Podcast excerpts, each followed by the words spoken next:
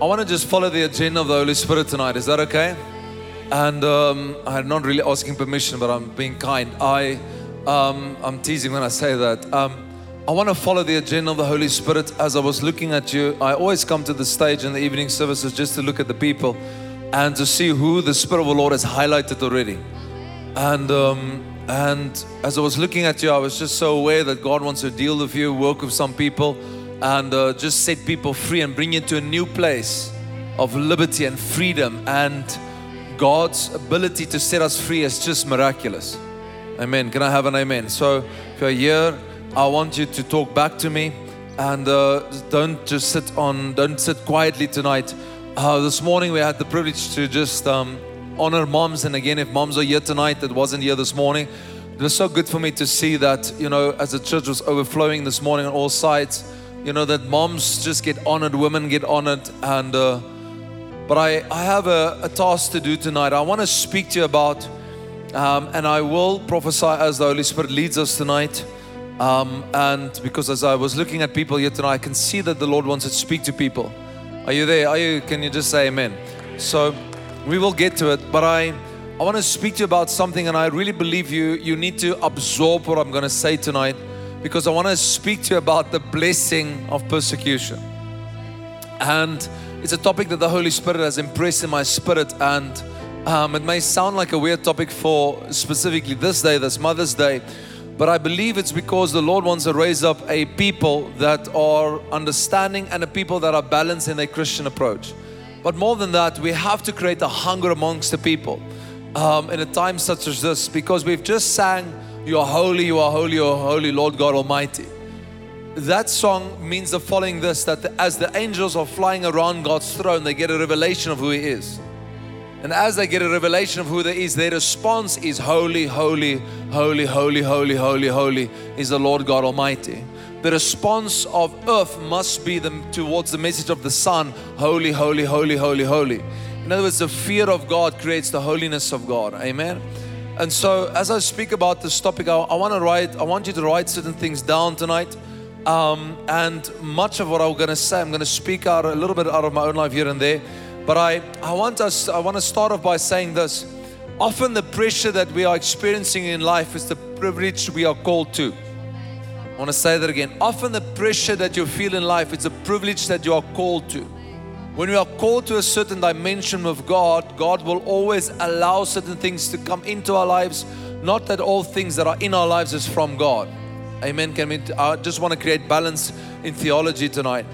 But when God has, has appropriated us to a certain privilege or a certain purpose in life, it will really, really determine what He will allow to come in and I want us to understand that when it comes to sickness, when it comes to sin, Jesus Christ is the model. Jesus Christ put all of those things over to Satan. There's not one sickness, not one um, sin that God ever or Jesus Himself ever wrote over to Father God. Everything was placed over to the devil. Come on, are you guys with me? Um, and we have to believe that to understand that the cross dealt of sickness and the cross dealt of death and the cross is going to deal with a lot of things in our life still. Amen. Let me just say the following. As I was thinking about this, I um, and the Lord started to speak to me about this. The Lord gave me a sentence and He said this. He said, There's blessing in the crushing. There's blessing in the crushing. And the following, I believe, is true is whenever you hear the voice of God, whenever you hear the voice of God, your option to hear your own voice gets limited me say it again. Whenever you have heard the voice of God speak to you about something, your options as a human being gets limited immediately. Because when God speaks to you, it limits your life immediately. Can I say that again? It, it limits it in a good way, in the following way. If God says to me, I must go to a place, it limits me in the direction of His voice. Are you there? I have a choice. I can partner with God or I cannot go with God. But whenever He speaks, He speaks. I want you to understand how God speaks. Whenever God speaks, He decrees. Whatever He says has to come to pass. Can I have anybody that say amen to that? The word of the Lord cannot fall to the ground. It can pass you by, but it cannot fall. Isaiah 55 11 says, No word that proceeds out of the mouth of God can return unto him void. It has to perform that what he has sent it forth to do. I want you to see that the word is a message that God says, and I, I want us to understand whatever God says is accountable to the scriptures. Come on, can I have anybody that says just say amen to this? Whatever God says remains accountable to the scripture. God's voice cannot speak void of the body of his scripture. In 2023, I think we have a great challenge that we have a lot of people that say the things on behalf of God, but it's void of the nature of the written scripture. God can never speak void of His word. Come on, can I have anybody that's with me? The voice of God is always in sync with the word of God, which is always in sync with the spirit of God, which is always in sync with truth. So there's three that bear witness in heaven the Son, the Father, and on the earth is the Holy Spirit. The blood, the Spirit, and the water always bear witness as one.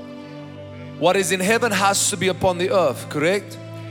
And what I what I found about this, and I believe that God wants to minister to you tonight, I want to help a lot of people out of this place tonight, is that we have to understand that as much as we speak about blessing, as much as we speak about freedom, as much as we speak about uh, the, the, the, the benefits of God, we can never speak about those things void that there's a reality to the Christian life called the crushing. There is a reality called the Christian life, which is called suffering and persecution, trials and tribulation. In actual fact, nobody that really follows God can be void of these things. If we don't face any trial, any tribulation, or any persecution, it might not be Christ we are following. You see, in the Western world, we have got options. Therefore, we are persecuted. We see persecution if uh, Wi-Fi doesn't work, or. But there's brothers and sisters around the world that has to uh, listen to the voice of God on a minute basis to stay alive and on this planet. Oh, come on, are you guys with me? And what I what I'm hungry for to see, and I came with a message tonight, as I, I'm hungry to see a new new type of Christian rise up.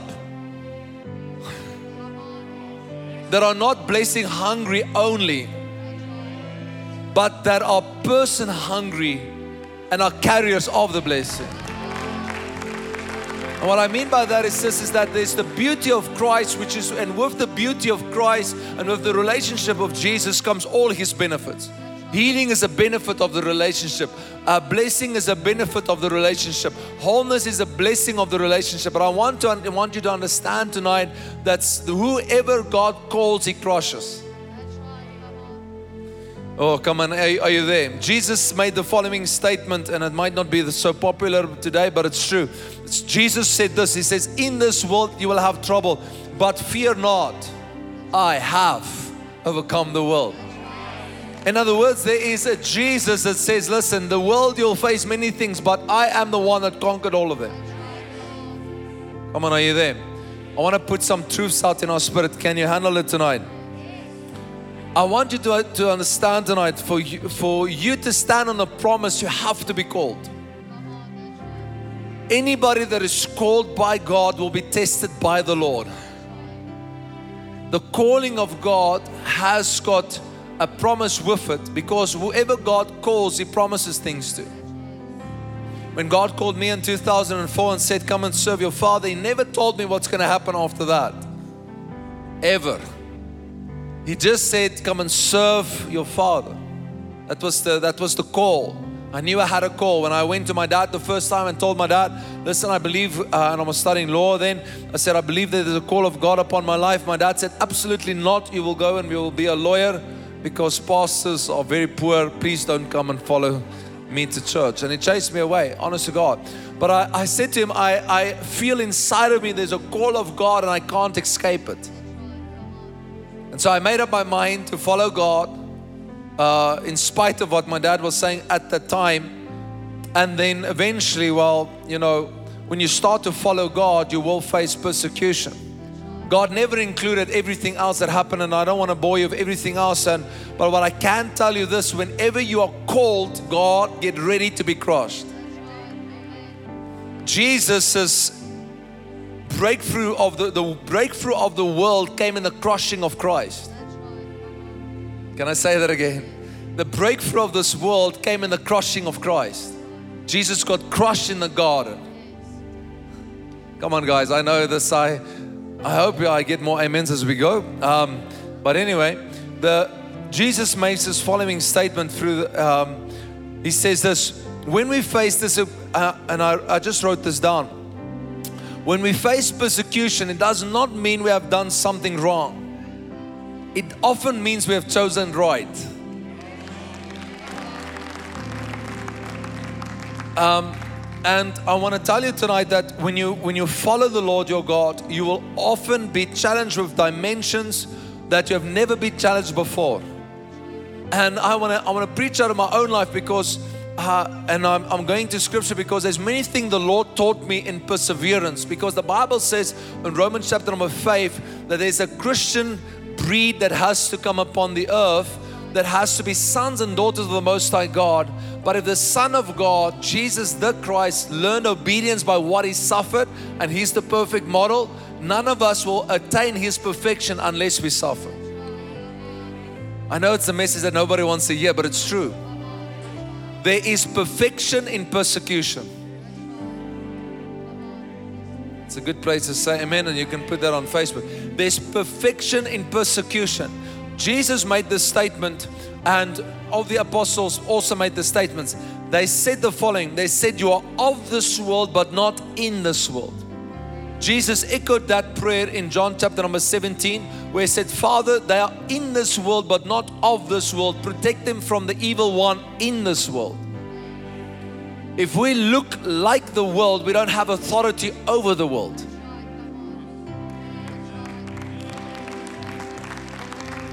Um, and I, want us to understand this because um, James and John says this to Jesus. They say, Lord, can we sit on your left and can, you, can we sit on your right? They want position.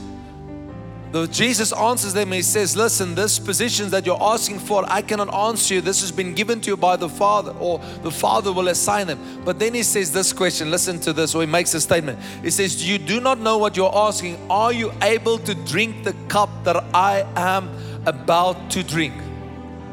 And they make a massive mistake. They say, Yes, we are. And Jesus answers that boldness and He says, He says, Surely you will. In other words, if you follow me, this the the gospel that is that will free people up is a gospel that has a cross in, has got blood in, and has got death to self in. Uh, do I have an amen? Are you guys there? Jesus Christ, let, let me say it like this Jesus Christ did not die for men to pray a prayer and live like the world. Jesus did not die for men to pray a prayer and live like they want. Jesus Christ died so that men and women can come to Him freely, give their lives to Him freely, and then pay with their lives the rest of their lifetime in honor to Him. The gospel of power is a gospel that will cost us something. Unless it costs us something, how do we know you're Christian? There's a gospel full of power, I tell you, that are, are that are privy to, to some, but not to all, but it will cost us a laying down of our lives. It will cost us that we will have to pay the price and hold on. It will tell us we must pay the price and say, and, and sometimes these prices, I want you to understand, most of the prices you will pay is hidden in the courts of man, but seen in the courts of heaven. When I use the terminology courts of heaven, I'm not talking about that weird doctrine about the courts of heaven. I'm speaking about whatever is hidden before man's eyes is seen before the Lord. Because the Bible tells us that in Matthew 6 6, it says, When you go into thy bedroom, close thy bedroom, pray to your Father which is unseen, and your Father which is unseen will reward you openly. Come on, are you there? I can tell you out of my own life just a little bit about uh, standing and, and understanding how to stand. The Bible says in Ephesians chapter 6 if you've done everything to stand, stand therefore. In other words, sometimes you will face stuff in your life that you don't have the answer for and you don't see the hand of God immediately for, and therefore you have to trust in His character. I tell you, the deep Christian life is a life where you don't see what you often pray for, yet you don't move because you haven't seen it yet. Because faith is not the substance of things hoped for, the evidence of things not seen by mistake. The Bible says we believe even though we don't see. I don't see gravity yet, I believe in it. Come on, are you guys there? When you face persecution, you learn a lot of things about Jesus. I tell you the truth. You have never known unless you face persecution. Persecution is the biblical way of God promoting you. Say that again. Persecution is God's biblical mandate to promote you. Oh, hallelujah. Can you sense this, Lord? Whenever you do face persecution, it's God that's busy promoting you. And as hard as it seems, you have to hold on to His goodness. He's good, He's faithful, He's just, He's merciful, and He's kind. His nature doesn't shift because my situation shifts. I want you to understand that His nature does not shift because my situation shifts. In 2019, I can tell you quickly just one or two out of my own stories. In 2019, 27 uh, November 2019, I stood next to my mom's bed and they said to us, she is not going to make it. Uh, she had a virus called Streptococcus and they said, it's done, it's over. Can't save her. Uh, we were looking at lungs that they showed us the lungs and there was a little bit of a portion part of the top lung that was left. And we said to the doctors, whatever you need to do, do it. We'll fight.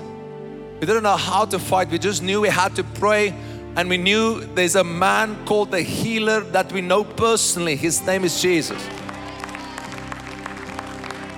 And so, as best as what we could, we said these words to the doctors You do what you do, we do what we do. Together we fight.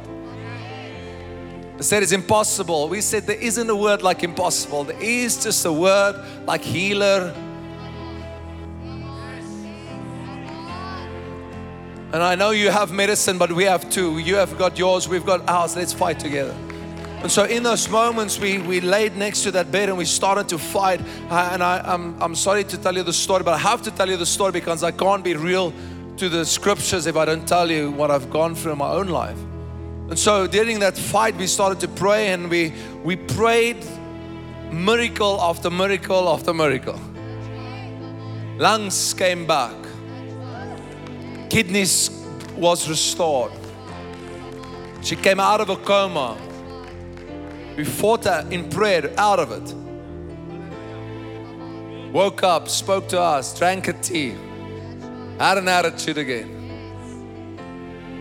My mom always got well when she had an attitude. And then on the, the Monday, I was away uh, at another place, and God spoke to me as I was in the car. He said, It's time to fetch mom. I was like, Lord, how? How's this possible? Your word that you gave us is not this. He said, but, and I didn't understand, but I had a weapon, and this was my weapon. I had worship. A couple of days later, mom went to be with the Lord 4 Jan 2020. March, suddenly happened and the whole world got shocked of COVID. Come on, 27 March 2020, suddenly there was a new message on all of our screens called COVID. Suddenly, uh, I was leading thousands of people and I didn't know where they were.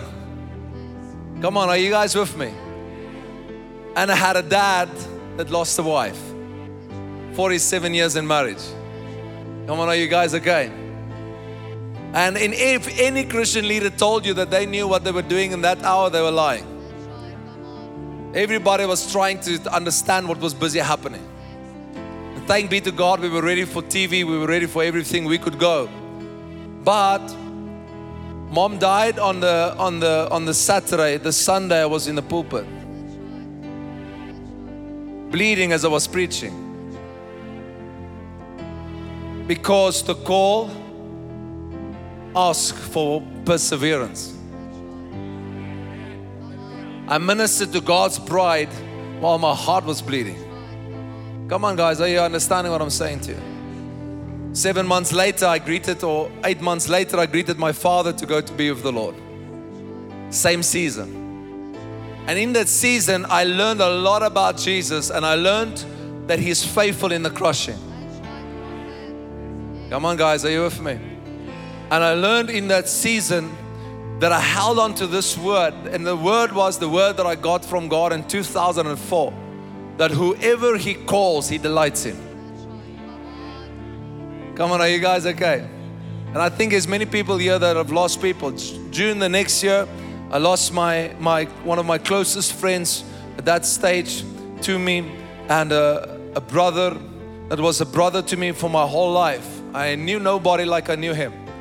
I knew him from actually from birth. We were together, and he went to be with the Lord. And in all of this time, you had you see when you when you are when you are in my position, I'll just tell you one or two things. When you're in my position, you cannot bleed on the outside, you have to bleed on the inside. Are you with me? So, when you face persecution, I want you to understand something. You find out very quickly who's your confidence and who's your comrades. Confidence is people that you can speak only, honestly to and they don't judge you. But those that go into persecution with you and are only comrades or with the mission with you, you're going to find out who they are. They'll be the ones that will say things like, We're praying for you, yet they never show up. Come on, guys, are you with me? Confidence are those that you can cry with, shout with, praise with, laugh with, and hearts stay connected. Come on, are you guys, you understand what I'm saying? So when, when you go through a crushing, you always have to prepare your heart to see the, the, the vision that's going to happen between who is a confidant and who's a comrade. And as I was preparing this, the Lord asked me a question Where was the 5,000 that was fed when He died on the cross? Where was the 12 that He sat with for three and a half years? Maybe I can throw this out for you. What did God do wrong for one third of the angels to leave Him? So the exit of people out of your life is often never our fault.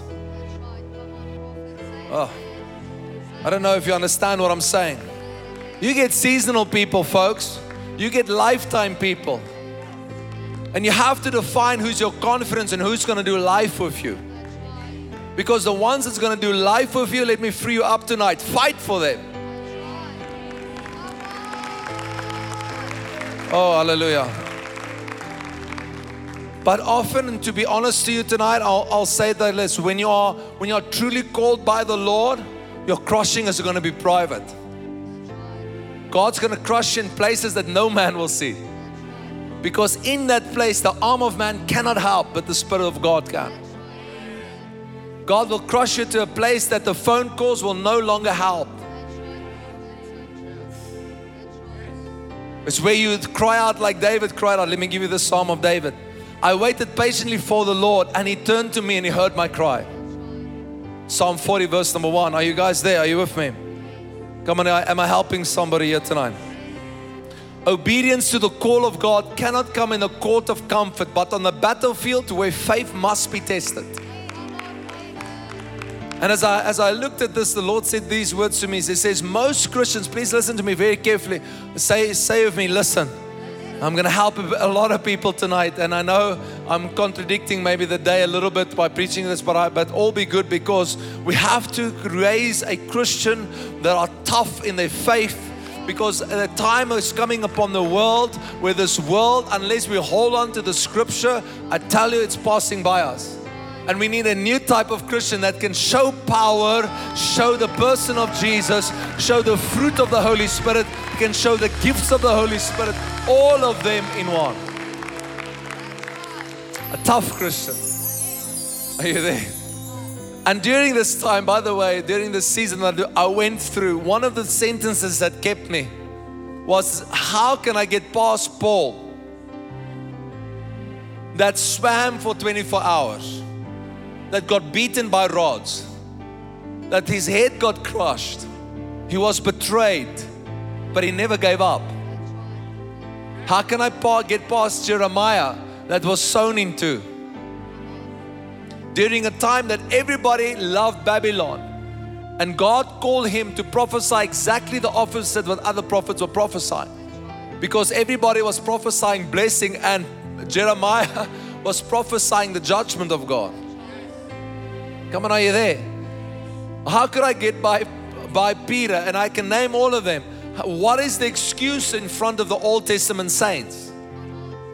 What is the excuse in front of the New Testament saints? Are you guys there?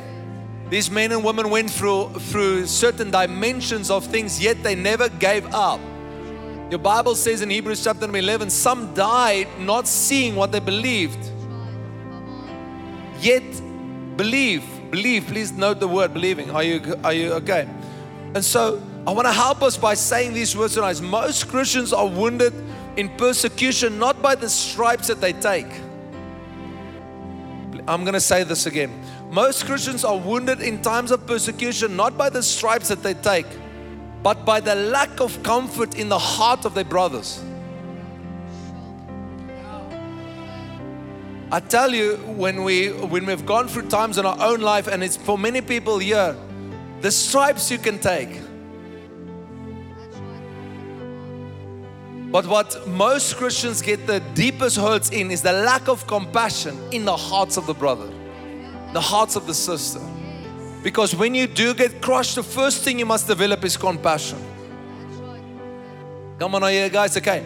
The Son of God, the Savior of the world, is hanging on the cross. He's got all reason to judge those at His feet. But He says, Father, forgive them, for they do not know what they're busy doing. That's a crazy level of mercy. They're guilty, yet He doesn't pronounce guilty. He entrusts Himself to the one faithful. Oh, hallelujah. Come on, are you guys there? Just take a praise break. Just praise Him just for a moment. And as I was looking at this, the Lord said the following to me He said, Persecution creates endurance. Listen to the scripture. But He said, But we, we rejoice in our sufferings. Hey, that scripture, we must turn learn it. We rejoice in our sufferings, knowing that suffering produces endurance, and endurance, character, and character, hope. And hope does not put us to shame. And when I read it, the Lord said this to me He said, Character creates authority.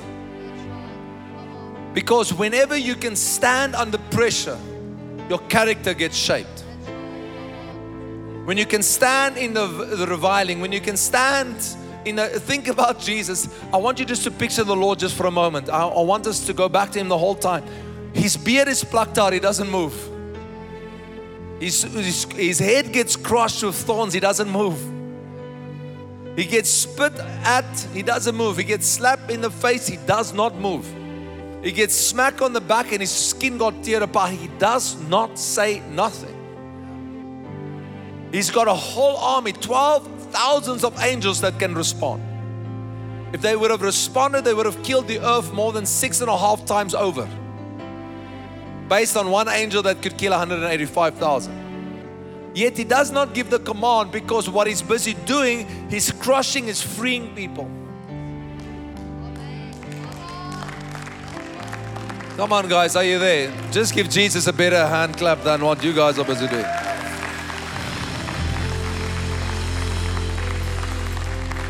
So, most Christians, and this is the problem with most Christians these days, we've become so sensitive. Sensitive Christians are Christians that are not dead to themselves. Sensitive, I'm offended, not my way. Hey, it's not your gospel. This gospel will cost you everything. You have to lay down your life. You have to pick up your cross. You have to follow Him. That's the gospel. Oh, come on. Hallelujah.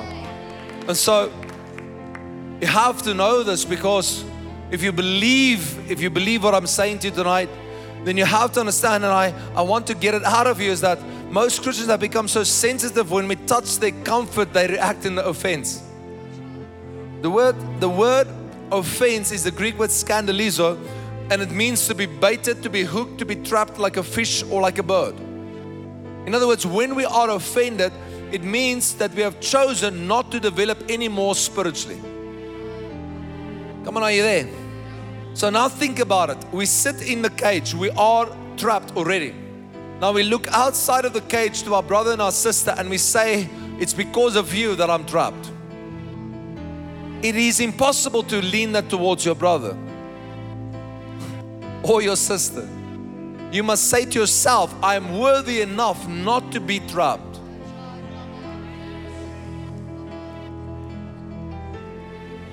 Come on, can you understand what I'm saying?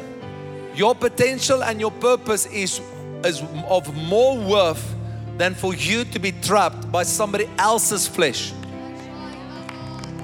No, be, be trapped by your purpose, be trapped by your call of God upon your life. If the, if the arrow comes, you must be able to shy it away. And so, this Jesus that we serve, the, the, the real Jesus that we serve, the, the one that is worthy of all praise and all honor and all adoration, he lived a life in obedience to the Father. And as he lived a life in obedience to the Father, he lived like a man not of this planet. And that was exactly the point. He came to model something for us that you and I must not read about, we have to echo it. In other words, we must do what He has done. If He casted out devils, we must cast out devils. If, we, if He healed the sick, we have to heal the sick. If He was compassionate, we have to be compassionate. If He was long suffering, we have to be long suffering. Come on, are you guys okay? Jesus is the model. We are the followers. Oh, come on, just say hallelujah. So, the food of Satan is the dust of the ground or the flesh of man. Because God said when he cursed, when he cursed the snake, he said, You will eat the dust of the ground. What is the dust of the ground? The dust of the ground is the flesh of man. So the Bible makes it very clear that Satan eats, or the, the demonic world eats from the flesh of man. The carnal man empowers Satan. Come on, are you okay? because He can't come to your spirit if you're born again. And so often when, when you are persecuted, the result of it is that the church grows. Let me say, let me read for you. Philippians chapter 1, verse number 12 says, I want you to know, brothers, that what has happened to me has really served to advance the gospel. So, whatever you are going through, the gospel is advancing. The church is growing. And what God is calling you to is patience under pressure. The word patience under pressure is the, is the word submit. Patience under pressure. Patience under pressure. Patience under pressure. Samson, and this is a this is a scripture that that shocks me. Samson was called by God. Are you everybody okay? But the anointing left him and he knew it not. In other words, the person of the Holy Spirit left Samson and Samson didn't know it. And God needed to take out his eyes to get him back to breakthrough. And I would often say it like this that God needed to take his sight to give him faith. Because often we, we limit our faith by what we see. And everything in the Christian life is not based on what you see, but what you believe. And when you believe it, you action it.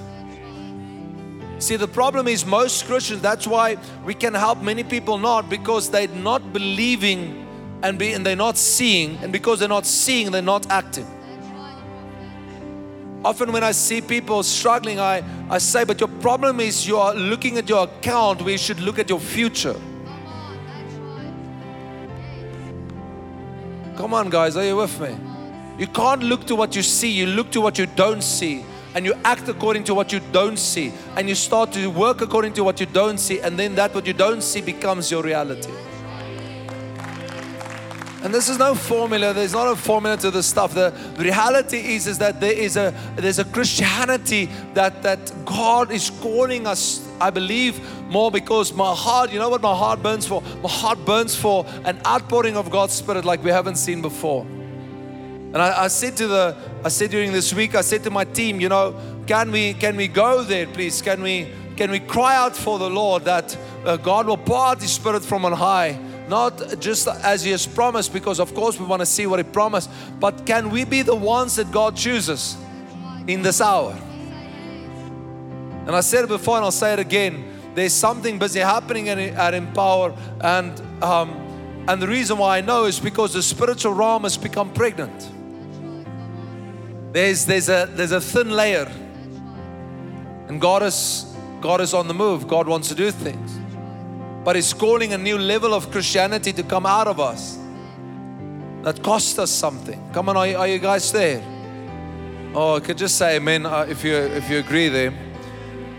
Peter said in 1 Peter 2 verses 22 uh, verses 23 says, when, when, who when he was reviled, reviled not in return. When he suffered, he threatened not, but committed himself to him that judges righteously. Are you there? Look at that scripture. When he was reviled, reviled not in return. When he suffered, he threatened not but committed himself to him that judges righteously. Come on, are you guys okay? Let me remind you about the words of Jesus. I'm gonna, I wanna, I want to help us. Uh, I want to remind us that the word of Jesus. Jesus said, Take up your cross. Jesus said, If you love your life more than what you love me, you are not worthy of me. Wait, are you there?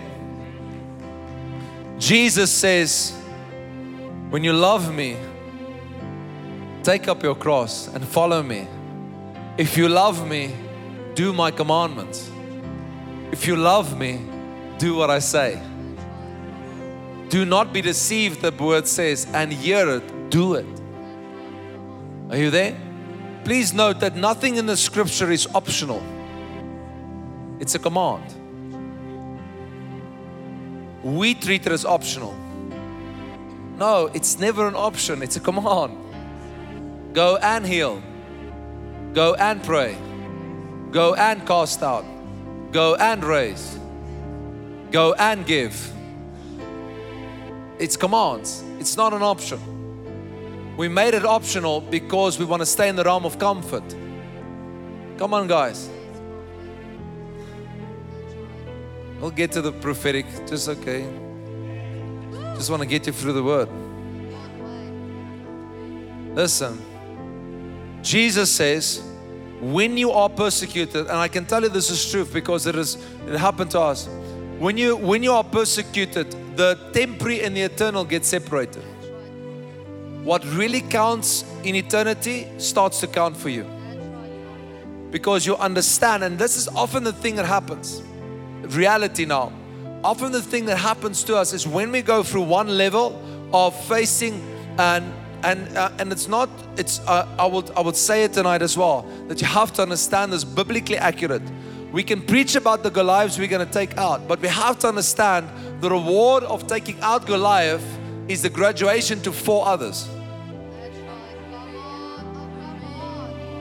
The graduation of taking Jericho is the graduation to go to Ai. So whatever you conquer now, it is and you have to learn something to conquer the next one. The reason why, the, the reason why people often stay in the wilderness all of their lifetime is because they've never learned the lesson first. And so they stay in a season of drought. And it's not God's judgment, it's their disobedience. Come on, are you there? When you go into a wilderness, you have to get out of there with power. Jesus was led by the Holy Spirit into the wilderness but he came out with the Holy Spirit and with power. Come on, guys. And so, results of the results of persecution in our life should be that we must have a fiercer stand for the Word of God. Are you there? I hate sickness. You know why I hate sickness? Because I know what it's done to me. And I know what I did to my kids. And I know what I did to loved ones, other people that I loved when I saw, saw it. So I hate sickness because it's not from God. I hate sickness because the Master hated it. And I hate sickness because Jesus didn't die for me to stay comfortable with sickness. Jesus died that I may contend against it. Are you there? The fight, listen, you, you let me say it like this Often the fight is won in the 12th round. Because one thing I have learned about the devil is he backs off when a Christian becomes persistent. There's something about persistency when you do it again and again and you go at it again and again and again and again and again and again and again and again and again and again. Let me let me help you with scripture. The scripture says that. The scripture says, Jesus says, this woman comes to the judge the whole time. The judge says, let's just give her please what she wants. Unless she tires me out. What is he saying? He's saying there's something in persistency. Are you guys there?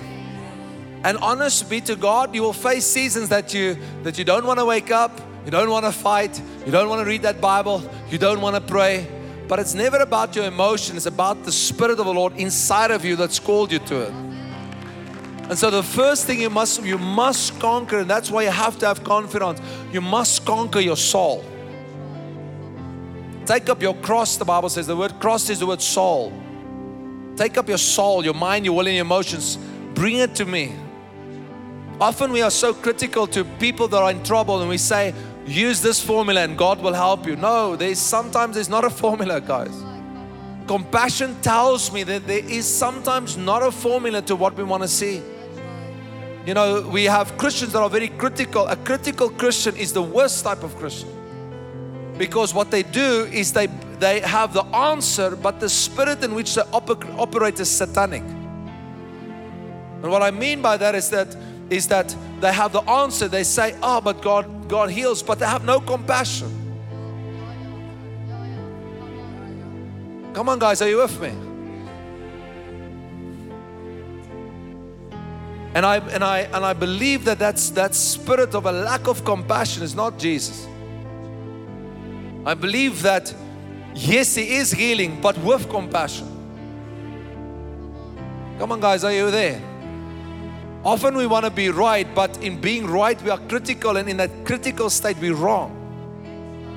And the Spirit of grace cannot come because it's not has got no place to rest on the judgment's heart. I want you to note that the same lady that was thrown next to Jesus was guilty of adultery. There, Jesus doesn't pick up a stone, he writes in the sand.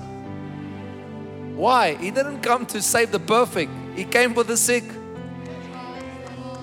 You and I are called to the sick spiritually, physically, and emotionally.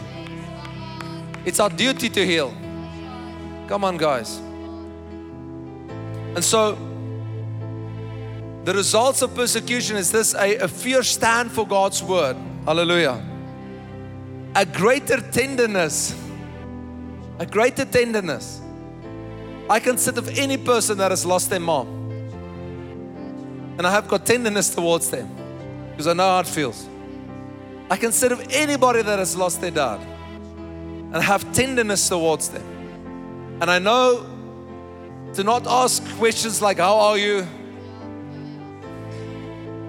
Because see, those are the worst type of questions when you go through persecution. How are you?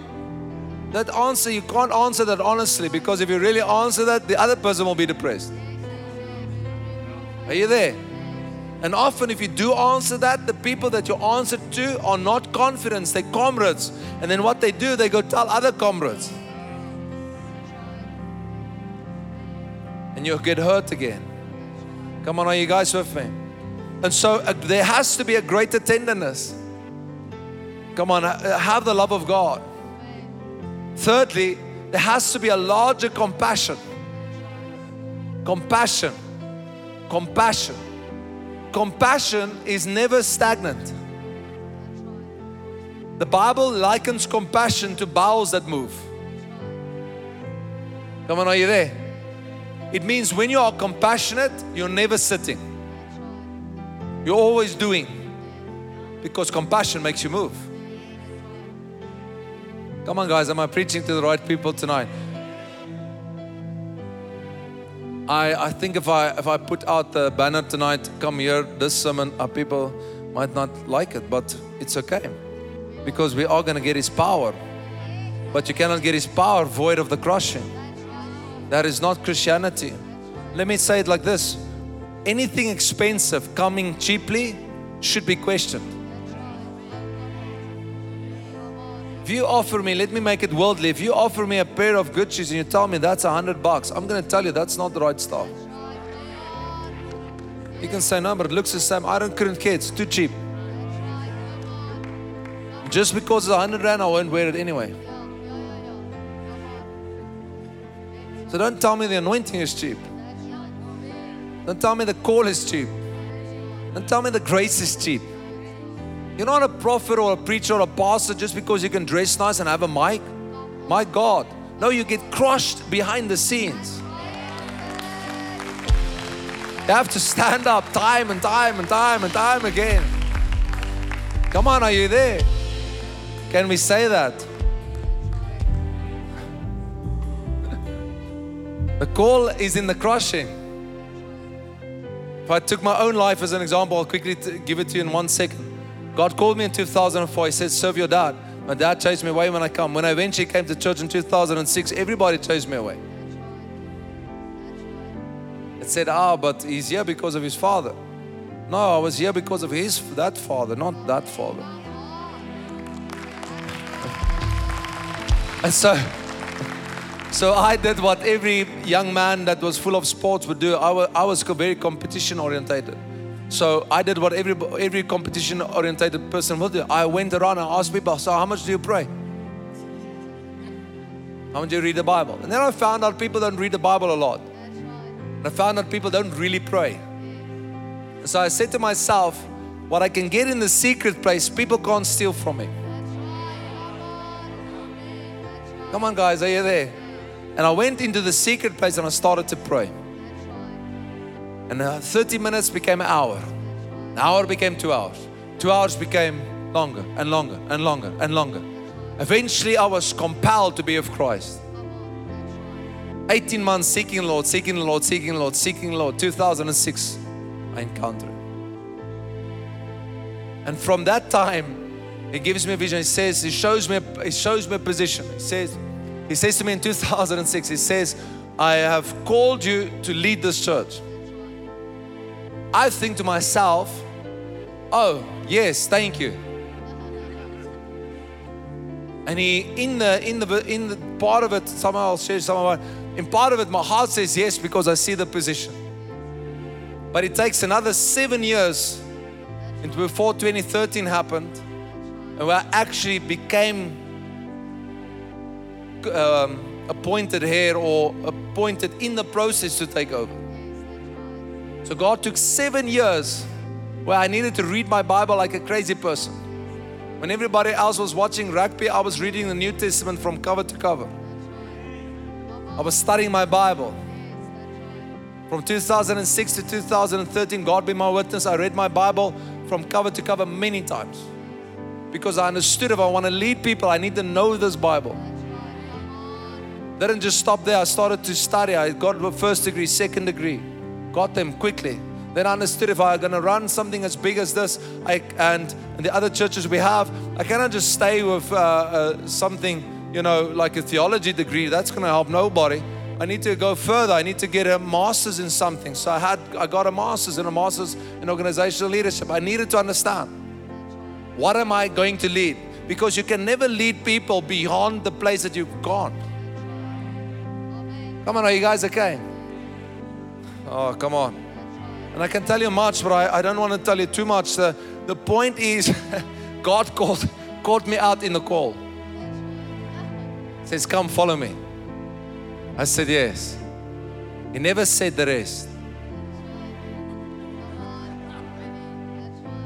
If he would, I think I would have reconsidered.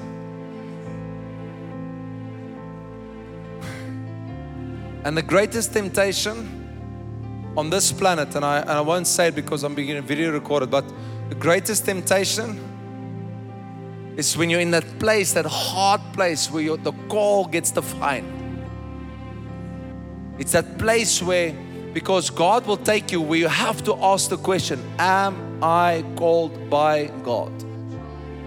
Every Christian has to go there. Unless you can answer that question of confidence, you are not called. Come on, are you there? Okay. Larger compassion, a lesser judgmental attitude. Listen, if you see a person in need and you don't have grace, there's something wrong. Come on, guys. Guys, are you there? Come on, unless it's judgmental attitude, just say amen, just say something, please. When you go through times of persecution, you have to have a greater love for God. When you go through persecution, you have to have a greater love for others. When you go through persecution, you have to understand the spirit of glory is about to rest upon you. Hear the, hear the, hear the psalmist or hear the, the scripture. Not everybody, and this is this is important to understand. Not not everybody that is called will be tested the same. But nobody called is not tested. And I want to help people tonight because Jesus sent me on assignment here tonight. Jesus wants you to stand and lean. I'll say it again. He wants you to stand and lean. You have to stand on His word and you have to lean into His person. Because the honest truth is, you cannot carry the burden by yourself. You have to cast it upon the Lord, for He cares for you. You have to cast it off. You have to throw it to Him. He's got massive shoulders and He's got huge compassion, but you have to shift it. Come on, guys, are you there? The Bible says when every if you've done everything to stand, stand therefore. That word stand therefore does not mean if you've done everything to stand, grit your teeth and stand. No. The Bible says if you've done everything, stand therefore. That word stand therefore means this. If you've done everything to what you know to do, if you've prayed all the prayers, if you've done all the anointing, if you've done everything you need to do, keep on doing it in the promise that he that is promised is faithful and give it over to him. He cannot fail us. Come on, guys. It is a standing and knowing Him. It is a standing and believing Him. It is a standing and loving Him. There will be days of high emotion and there will days be of whatever you go through. However, there's one that stands. I want you to note when the first martyr died, Jesus stood. Let me say it like this You know why Jesus stood? Because when a king stands, it's a declaration of war. So when Stephen died, Jesus stood. Oh, I can take that to many places tonight. But as I was looking at this, the Lord said this to me, and I've got four more sentences and then I'll, I'll minister to you. I hope your heart is open. I hope your heart is open. Listen to Lamentations 3, verse number 24 to 26. The Lord is my portion, says my soul. Therefore, I will hope in him. The Lord is good to those who wait for Him, to the soul who seeks Him. It is good to wait quietly for the salvation of the Lord. Hallelujah. I remember a time and a day that i have got four more things to say here.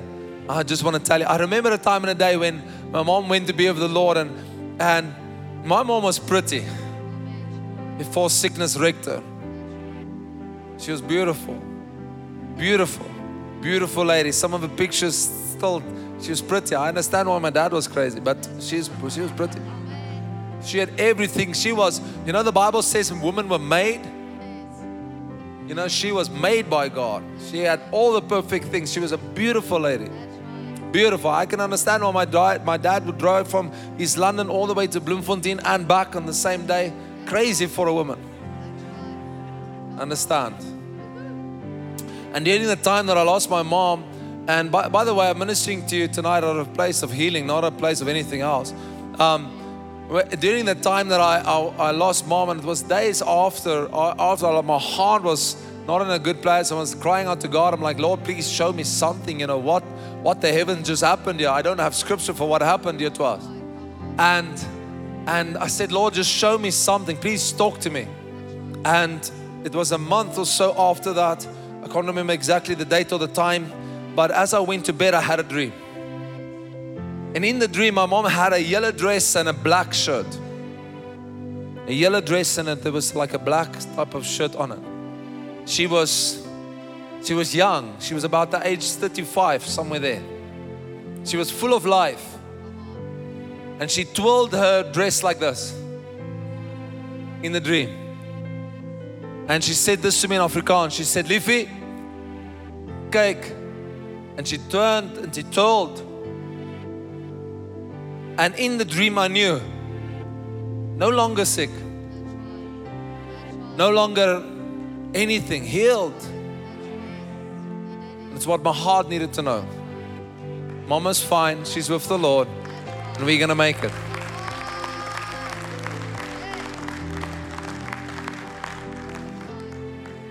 On, are you guys okay?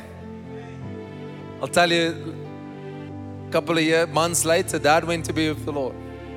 And so, as I minister to you tonight, I'm going to minister to you strength to your soul. Because the Holy Spirit in you has called you to great things. But you must stand. You must persevere. You have to be strong. You have to be courageous. You have to be valiant. And you have to believe Him when He says it. Because the formula might not look exactly like you want it to look, but by God, He that has promised is faithful. He is so faithful that He says yes and amen to His own sermon. Are you there? Same with my dad. I you know, being prophetic is not always for you, but you know, and what I mean by that is that it doesn't always count in your favor. Because you see things, you feel things. You can't always tell people, so because they think, oh, we're weird. But anyway, the I said of my said of my dad, I said, like, Lord, please, I, I need to, you know, I miss him. I we phone one another four times a day, often, just talk to him, did life with him. And uh, when he went to be with the Lord, I missed him so much. And and uh, I said, Lord, please show me just something I, I need to understand. And, oh, and there's many things I can tell you. I, am just telling you as the Spirit of the Lord prompts my spirit to tell you. But one thing I can tell you is that one day I was busy praying and the Lord took me into the Spirit. And as I went into the Spirit, I saw my dad sitting. And he was sitting with a little small group. And he was playing his guitar. Next to him sat my mom. And there was a circle of people that I knew in the Spirit. I know these people but I couldn't see their faces, but my spirit knew their spirits. I knew these people. These people I know. I knew them on the earth. But I don't know who they are. And my dad in the in that in that vision, he just turned to me and he said, Be faithful. Keep going. Get the job done. I want you to understand Jesus' first name that he calls himself is faithful witness. He calls himself faithful before he calls himself loving. Faithful. My question is will you be faithful? Will you stand? Come on, guys, are you there? You have to say yes to the question. Let me throw two, three things at you. Last ones. It will give you a lot of life. This holding a sword and a shield is the true posture of the Christian. Having the sword and the shield is a true Christian posture because you're fighting on one side and you're believing on the other side. Nehemiah was fighting on the one side, he was believing on the other side. And when we are fighting and when we are believing, we don't need the Sanballats and we don't need the Tobiases. The Tobiases and the Sanballat spirits are demonic spirits that are assigned through people that wants to get your attention from what you believe in. And they want to distract you for what you're fighting for. The spirit of Sanballat and the spirit of Tobiases of the deadliest spirits on the planet today. The spirit of Sanballat has the ability to silence a nation. Like with, with Goliath. Goliath, the spirit that operated through Goliath was the spirit of Sanballat. He, he silenced everybody until somebody rose up with the anointing said to hear and no more. You don't speak over our people. We say to you now, who are you, you uncircumcised Philistine, that you speak like that against God's anointed people? Please note when David addresses that spirit, he says, Who are you that speaks? Are you guys with me? That gives me an indication of the demonic realm. The demonic realm functions on tyranny by voice by suggesting things to you, by telling you lies, by giving you things that looks like the truth. You have to say, who are you? Anything that hasn't have the voice of compassion and the voice of goodness is not the voice of God. Come on, guys, say amen to God. Hallelujah. Two more things, two more things, two more things. Are you getting ready? Okay, two more things. I felt the Lord say to me this. He said to me, Waiting is not passive. Waiting is not passive. Last thing I want to say to you, or second last thing. If you are a well, which you are, and if you are a spring, which you are, you are a fountain that lives inside of you, right? The Bible says there's a fountain of life on the inside of us. If you're a fountain, what where is your outlet? If you are a fountain, where's the outlet? The outlet is here. That's why the first thing the Holy Ghost wants to take hold of is your tongue. Because how do you steer a ship with a rudder? How do you, how do you steer a soul with a tongue? How do you steer a destiny with a tongue? How do you steer a life with a tongue? Life and death is in the power of the tongue. Many Christians have built a future for themselves according to their tongues. You have to break down what you've said. Because even if you've said it in, in disbelief, you still produce faith. You have to break down what you said. Don't build a future that you don't want to live in. Hallelujah. Last one. You're never called to your pain. You're called to Christ. You're called through your pain unto Christ. Come on, hallelujah. Are you there? You're never called to your pain. In other words, your pain can never, ever become your label. I wish I had more amens than that. You are never your pain's label. You are not divorced. It's not your identity. Who told you that? Hey, how quick we are to label stuff. Oh. You are not, as soon as you dress it, you become it. Are you there? And I often, and I'll leave you with this last thought. What I often find is as soon as people dress themselves in it, they limit God in it. No, when I'm when I'm weak, yet I am strong. When I'm poor, yet I am rich. Come on, that's the faith. Are you guys there? does, it, does it speak to your soul? And as we go into this tonight, I, I, I want us to focus upon the Lord because the, it's not according to what you see, it has to be according to what you don't see. And so, the greatest ventures of God, I believe, is what when we veer into a road that we don't have all the answers for. As I said with my mom and my dad, one week after both of them passed, I was back here on this pulpit, staying faithful to the body of Christ. They Didn't understand what was busy happening, but that was not the point. The point was I was called. He didn't dismiss me because of my pain. Come on, guys. Do you understand that? Didn't dismiss me, didn't say the call stopped because you experienced something. No, he said, I'm going to use this for my glory. Continue.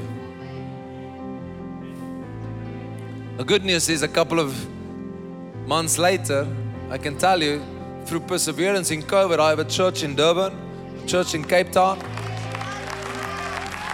Why? Because we persevered. We stood. We stood. We stood. Pretoria is bigger than what it ever's been. I'm not bragging in me, I'm bragging in the Lord. We had this morning 3,000 people in our services. COVID, I was standing here, I was preaching to a camera, a couple of hundred people. I didn't even know who was there. now, I, if I see a mask, I want to vomit. And you should say amen to that. When you see a mask, you must think limitation. You must think indoctrination. Masks don't save you, Jesus saves. No, that should have oh, that we should have had so many more amens on that. My God. Are you there? I want us just a moment. What I want to trust God tonight as I as I prophesy and give words to people. I first wanted to to get you to a place where you can understand that there is there's so much blessing in the crushing. But you'll have to pay the price. There's a price to the anointing. I said it before, there's a price. And I'll leave you with this thought. He that has promised remains faithful all the time. But this call that you've said yes to, it's not about this life. You are not of this world if you've forgotten. You're going to go through this world. I honestly believe, and let me come down. I'll leave you with this. I just want to prophesy. And uh, they're building my stage uh, next week or this week that I can actually come closer. But um, I want us to understand this is that we, we're going to build this stage a bit out. And you know, 10 years ago we put flowers in everything. Now we put lights in everything. There's more lights. What do you want? Lights. LED. Um, what do I want to say? I, I believe and I, I want I want to pray for people first like that and maybe maybe I can pray for you first like that. One of my firm beliefs is this is I believe it takes one person to make a stand and the community can shift. I believe because we've taken a stand in this place about many things, God can shape a community because we're standing. Are you there? And call me crazy, but I do hear God. And I believe that if you stand, God can shape people around you because you're standing for the Lord. Come on, are you there? It doesn't matter what's around us, what is around us is not within us. Can I say that again? What is around us is not within us. What's within me must get into what's around me. Come on because you are a voice crying in the darkness and you are the light of the world. Please note, and I'll really know, I'll, I'll shift to this. Everything Jesus calls himself, he calls you. I'm the light, you are the light. I'm the healer, go and heal. I'm the truth, speak truth. I'm life, help of life. He passes it on to us. Are you guys there? Everybody with me? And so in this hour, I, I first and foremost, I, I feel almost like that before we, we give word to people that I, I just activate your faith tonight and, and pray for people that you can stand. That you can stand. And here's the good news. Here's the good news. You want the good news? Here's the good news. When you go into any form of persecution, get ready for heavenly visitations.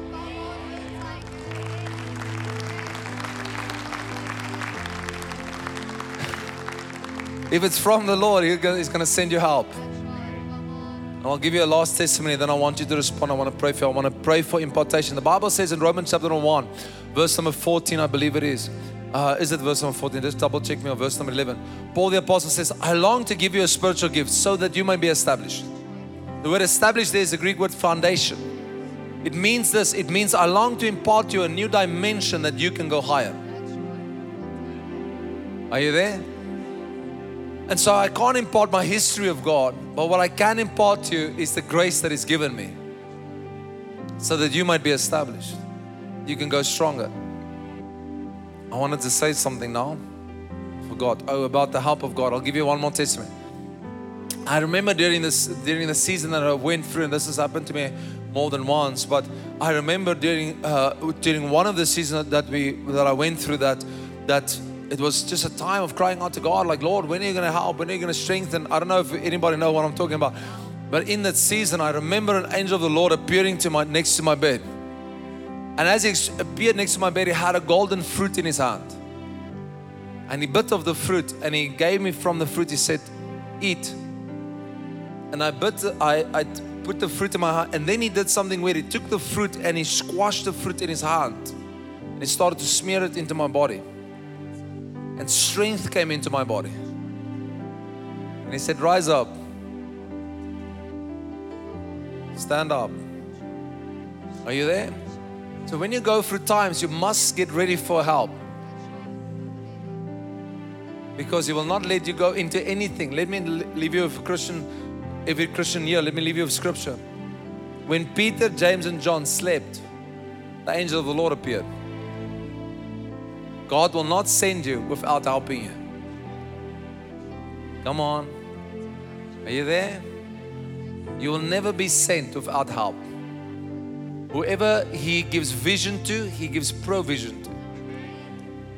Hallelujah. Okay, let me stop. There's so much more I can say, but I feel the Holy Spirit say it's enough. So I, I want to pray for people tonight that if you're in this place, we can impart strength to you, strength to your soul, strength to your spirit, strength to that that you are, that you may rise up again and you may take hold of God, of all that you are. Are you there? And let me trust the Lord. You must shift now that, that tune. You've been playing that for 15 minutes. Um, that you might be strong and you might become courageous. Are you there, guys? Come on, are you, are you with me? Here's a scripture that I that I would want the Lord still to, to get me to. Bible says, count it pure joy. That's the other dimension of Christianity. Count it pure joy, the Bible says, when you face trials and tribulation. Count it joy. Joy. Hey, Jesus, joy. Yeah, count it joy. Joy. I often query that, Lord, joy, joy, joy. How do you want me to be joyful? It's a dimension that the Holy Spirit must still unlock to us. Come on, are you there, guys? I preach to you honestly tonight so that you can be free. So that you can know that you are in an earth suit, you are a spirit, you have a soul, and you live in a body. If you trust the Lord, the Father of your spirit, you can live out this life victoriously, courageously, and powerfully. And what He started in your life, Philippians 1 6, He will finish. Can we say that again? What He started, He's going to finish. You believe Him? Okay, I want to pray for people. If that's you tonight, get out of your seats and come to me. And then we're going to move on into, into other dimensions of flowing with the Holy Spirit.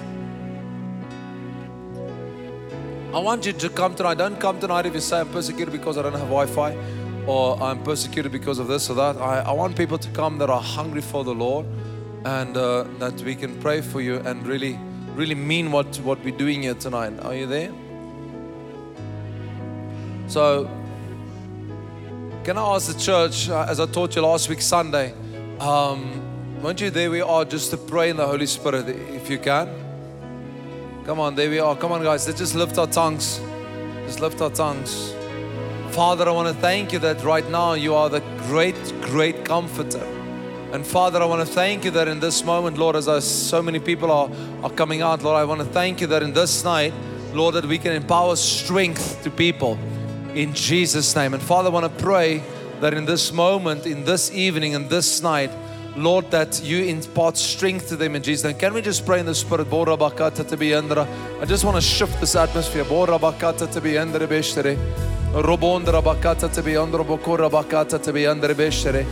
I ask the church just to pray with? We thank you, Lord. We thank you, Lord. Father, in this night, we thank you for new strength to every person in Jesus Christ's name.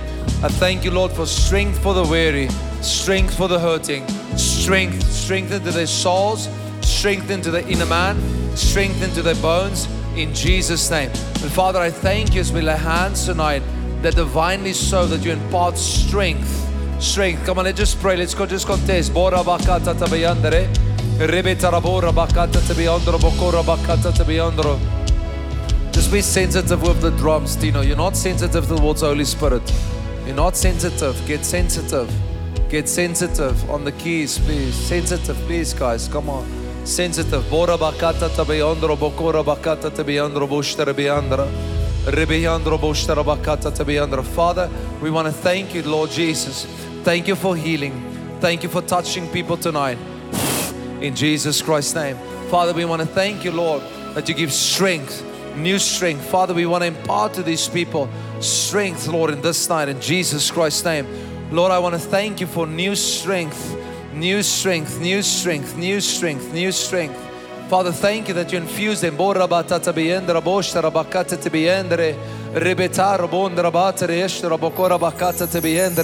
Robot roboshtera bakata rebeshtera bakata tebiandra. Rebeta raboshtera bakata tebiendra boshtera bakata tebiandra bostere. Thank you, Jesus. Thank you, Jesus. Thank you, Jesus. Thank you, Jesus. Thank you, Lord. Thank you, Lord. Thank you for the sons and the daughters. Thank you for the sons and the daughters. Thank you, Lord Jesus. Bora bakata tebiandro boshtera bakata tebiendre. Rebeta raboshtera bakata tebiandro boshtera bakara biendre. Bora bakata tebiandro boshtera. Rebeta raboshtera bakata tebiandro boshtera biandro bondara. We thank you, Lord. We thank you for your grace. We thank you for your grace, Lord. We thank you for your grace. We thank you for your grace, Lord. Bora bakata tebiandro boshtera bakata tebiendre. Rebendro boshtera bakata tebiendro. Robotera bakata tebiandro bokora bakata tebiendre beshtere. Be rabondra bakata tebiandro boshtera bakata tebiendre. Thank you, Lord Jesus. Touch him, touch him, touch him. I'll speak to you now. I have a word for you. Father, I just pray for grace, for fresh grace. Robonda rabakata tebiandro boshtera bakata tebiendre. Rebeta raboshtera bakata tebiandro bokora bakata tebiandro boshtere. Rebeta raboshtera bakata tebiandro boshtera bakara biendre. Fresh grace, fresh grace, fresh grace, fresh grace, fresh grace, fresh grace, fresh grace. Thank you, Lord Jesus. Thank you, Lord Jesus, for touching people. Fresh grace, Lord. Fresh grace in this night in Jesus Christ's name. Fresh grace, Lord. Bora bakata te biandro.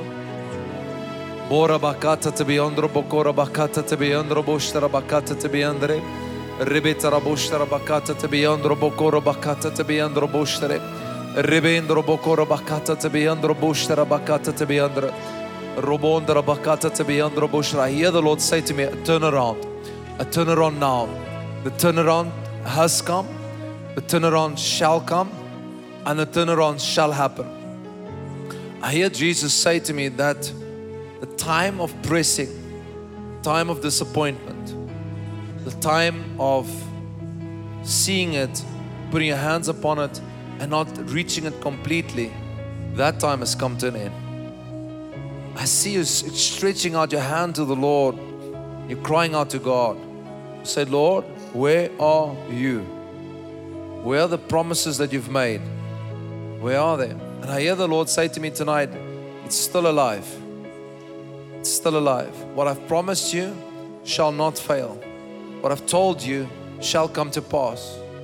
And I tell you the truth, says the Lord, that that that's been seemingly lost shall return. You shall see a return upon your life and upon your family like you've never seen before. And I hear the Lord say to me, Watch this month, watch next month, watch the month after as I work supernaturally in your life. For that that you couldn't do before, I will help you to do so now. And I even see business and I see how the Lord is going to put his hand upon business and there's going to be a repayment. That what the locusts have stolen, that that the devourer has come to eat, that I shall restore unto you, says the Spirit of the Lord. And this will be known as a time of restoration. This will be a season of great grace. The gifts of God is going to come and rest again. The gifts of God is going to become bright again. And this night I hear the Lord just say to me, Son, grace is sufficient for everything. And in this night I empower you afresh and anew with a spirit of grace. And you will know that I camp in front of you, I camp at your back, I camp at your left, and I camp at your right. Because when you said, Lord, where are you? I was present. When you called, I heard. When you asked, I answered. I am present, says the Lord. And though the enemy may form many weapons against you, none of them will prosper in your lifetime. For I see your days long before me.